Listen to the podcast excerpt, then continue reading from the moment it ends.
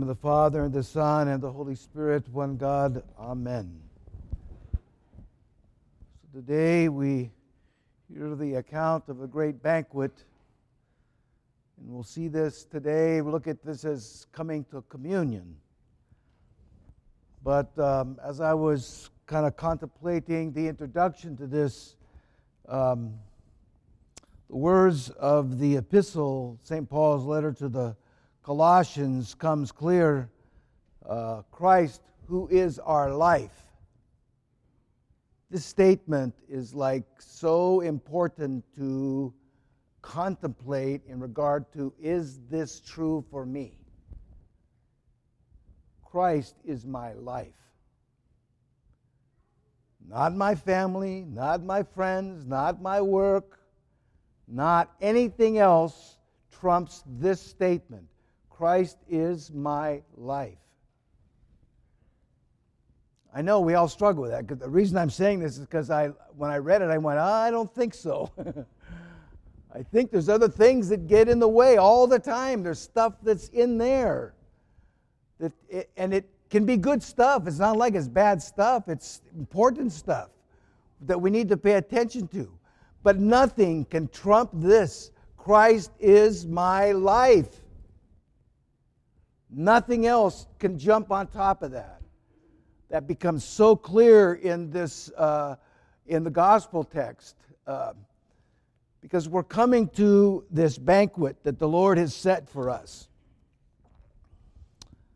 And we come along with our forefathers who've gone before us, who laid the foundation for us to be able to participate in this. Christ was their life. Uh, and along with them, we're invited to this great banquet.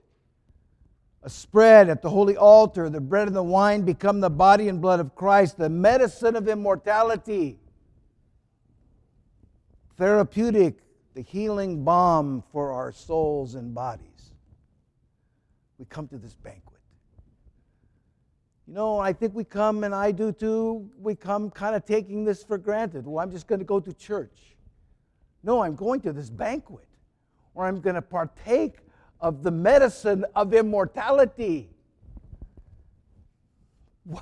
Wow! I can't wait to get there. I wish it lasted longer. See, we're like stuck. We're stuck. We have this beautiful place, this beautiful moment, the most powerful moment that can happen in all creation. And we just kind of come. So be careful of this. I'm trying to say this to myself first. Be careful of this. So, who's invited? Who gets invited to this beautiful banquet? Not the one who is overwhelmed by earthly wealth, who just bought a field. Not one who's enslaved by their possessions, they just bought five oxen. Not somebody overwhelmed by the pleasures of life. I just got married. I can't come. What? It's like, you can't come take the medicine of mortality? There's something more important than this? It can't be. We have to we have to jump at this. So, who's invited? The poor, the maimed, the blind, and the lame. You're invited. I'm invited. This, I think, we have to realize. If I am poor, maimed, lame, and blind, and I need the medicine of immortality, I'm coming all the time. If I have my stuff, I have my things, I have my field, I have my family, I have my oxen. Oh, I'll come, maybe I'll come, maybe I won't come. But if I am poor, if I am lame, if I am maimed, and I'm blind, I need this medicine desperately, desperately. And I come desperately, begging God to have mercy on me. So, we come, the poor, You know, perhaps we're not poor physically, but we're poor spiritually. I failed my efforts in prayer. I failed my efforts in forgiving others. I failed my efforts in judging others. I failed in trusting and having faith in God. But we hear these words when we pray for communion. What does the communion do? What does this medicine do for me? Forgiveness of sins unto life eternal. Belief, relief from the burden of my many transgressions. I come to take Holy Communion because when I take communion, I am forgiven of my sins unto life eternal. I'm relieved from the burden of my many transgressions. That's what I receive when I come and take Holy Communion. I am poor and needy. I need this. The maimed come. I am maimed. You are maimed. Maimed by the injuries that I've afflicted on my soul by my many sins. You know, every time we sin, we put a little nick in the soul. And we feel it sometimes. Sometimes it's just not observable, but other times it's very observable. We get angry. We have evil thoughts. We, and these thoughts we, we play with and they wound our soul. And we come maimed to Holy Communion and we hear these words that we hear in preparation for communion communion, the trampling down of my careless and evil habits, mortification of my passions. When I take communion, I trample down my careless and evil habits. God ta- takes them down. And the mortification of my passions. Do you want your appetites to just die? Communion helps that quiets them down.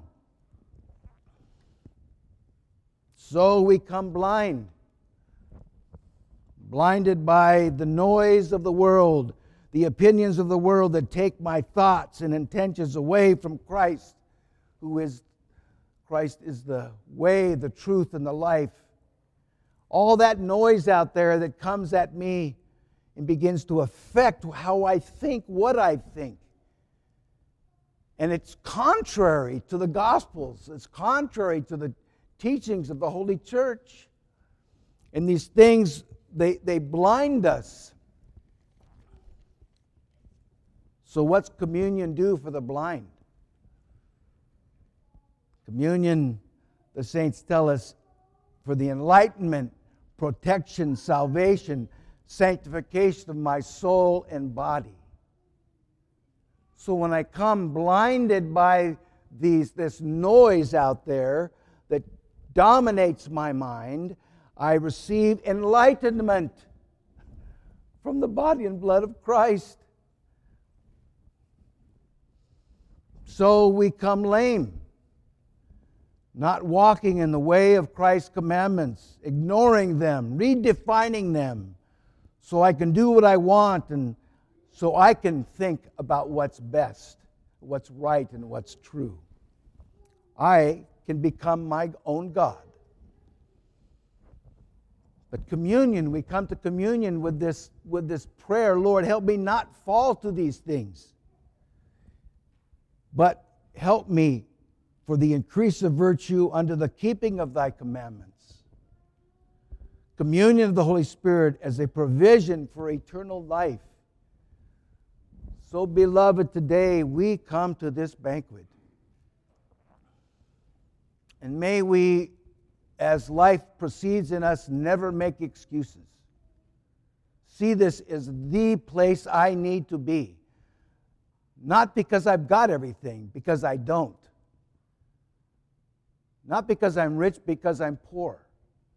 Not because I'm healthy, because I'm maimed. Not because I see, but, but I am blind. Not because that I walk in the way of Christ's commandments. No, I am lame. I need this body and blood of Christ, beloved. This has to be central to us. It can't be secondary, tertiary, Can't be off in the corner somewhere. This has to be where we belong, where we need to be, where we must be.